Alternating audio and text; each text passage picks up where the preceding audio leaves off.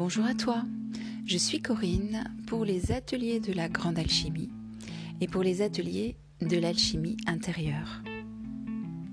Aujourd'hui, je souhaite te parler d'un sujet délicat pour commencer ce second mois de confinement. Un sujet épineux, sensible, qui gratte, qui démange. Un sujet ô combien paradoxal dérangeant. Mais pour sûr, un sujet d'actualité qui nous embrasse tous, où que nous soyons, quoi que nous fassions, qui que nous soyons. Le choix. En lui-même, ce mot porte une complexité. Comme son X final, il évoque différentes directions possibles, envisageables. Il est croisement et part d'une interrogation. Il peut être tant d'immobilité, de paralysie même face à la décision à prendre.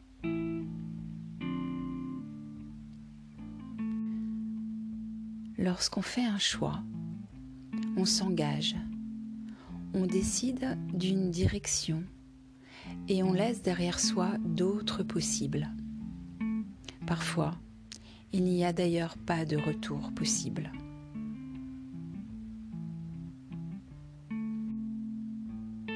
Faire un choix est donc un moment crucial dans une vie. On en est à chaque fois un peu plus crucifié d'ailleurs. Ça nous traverse, ça nous façonne, ça nous oriente, ça nous définit chaque fois un peu plus.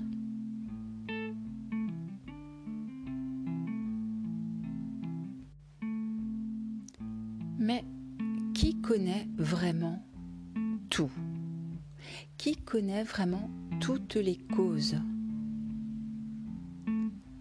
Cela peut être à coup sûr une quête personnelle, une exigence et une recherche. Mais qui peut véritablement prétendre tout comprendre, tout savoir, tout voir?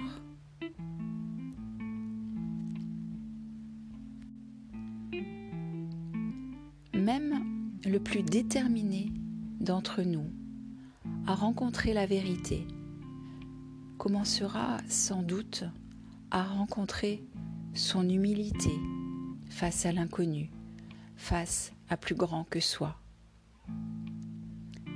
Il abandonnera une part de volonté pour mettre un genou en terre et s'abandonner au mystère.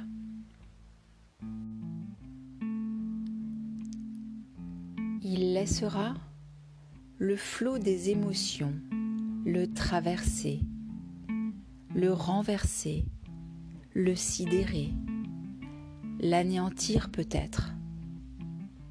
Puis, il renaîtra, se redressera, se reverticalisera.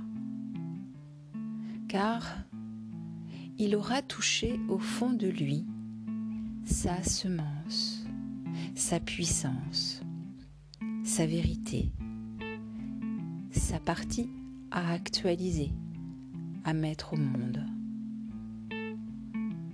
Alors, il pourra sans peur et dans la joie, la force vitale irrépressible, reprendre son chemin un peu plus dépouillé et nu, authentique et intègre, façonné qu'il est par ses choix courageux.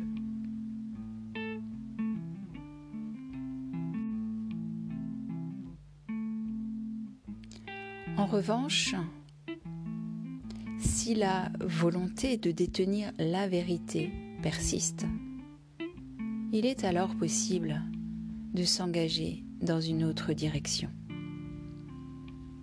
Mais que peut prétendre comprendre de la globalité la partie. Son avis reste un simple point de vue, limité, à ses connaissances, à sa culture, à ses besoins, à son éducation, à ses émotions, à ses pulsions. La partie, je veux dire ici l'individu, est en soi partisane et incapable de tout appréhender. À ce niveau, le point de vue individualiste est non seulement limité, mais aussi dangereux.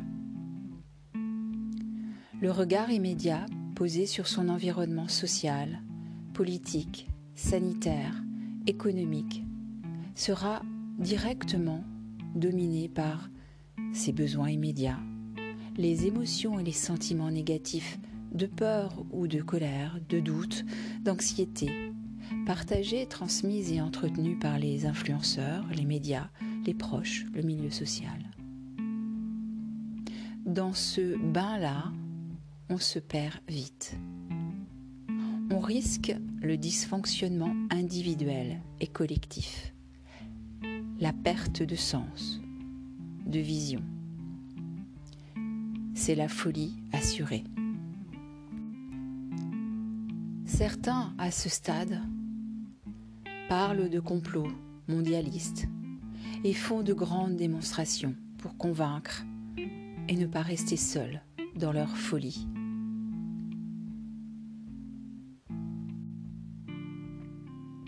Pour prendre de l'altitude sur les événements, il vaut mieux s'arrêter, s'asseoir et fermer les yeux, s'extraire du tourbillon. Car à chercher à l'extérieur de soi une vérité, on devient vite fou. À refuser ce retour vers soi, lorsque le temps nous en est donné, c'est courir dans la mauvaise direction. Mais c'est un choix.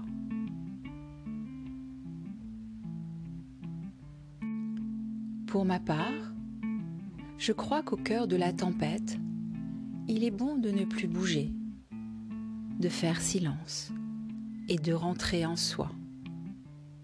En effet, au cœur du cyclone, rien ne bouge.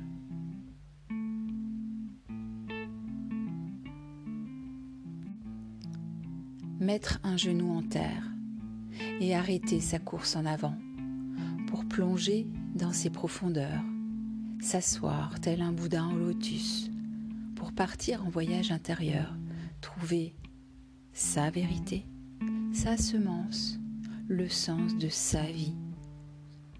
Telle est, selon moi, la proposition du moment.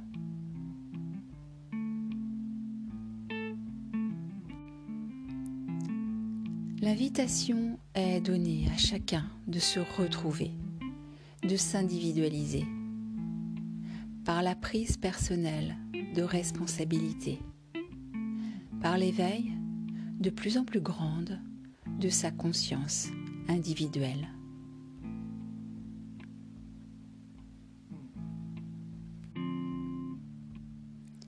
Nous ne parlons plus d'individualisme égoïste ici, mais bien d'individualisme responsable, connecté à lui-même et en interconnexion consciente et bienveillante avec le collectif et son environnement.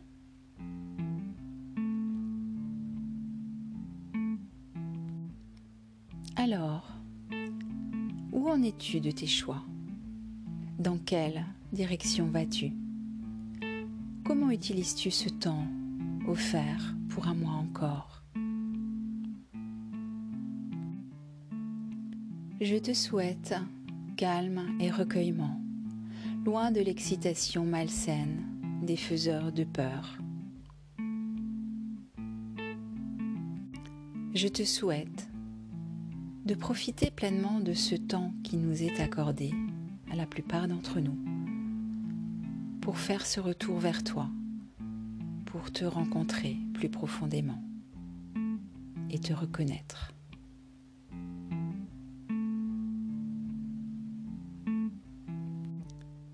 Je te souhaite une très belle journée et te dis à très bientôt pour un nouveau podcast. À très vite.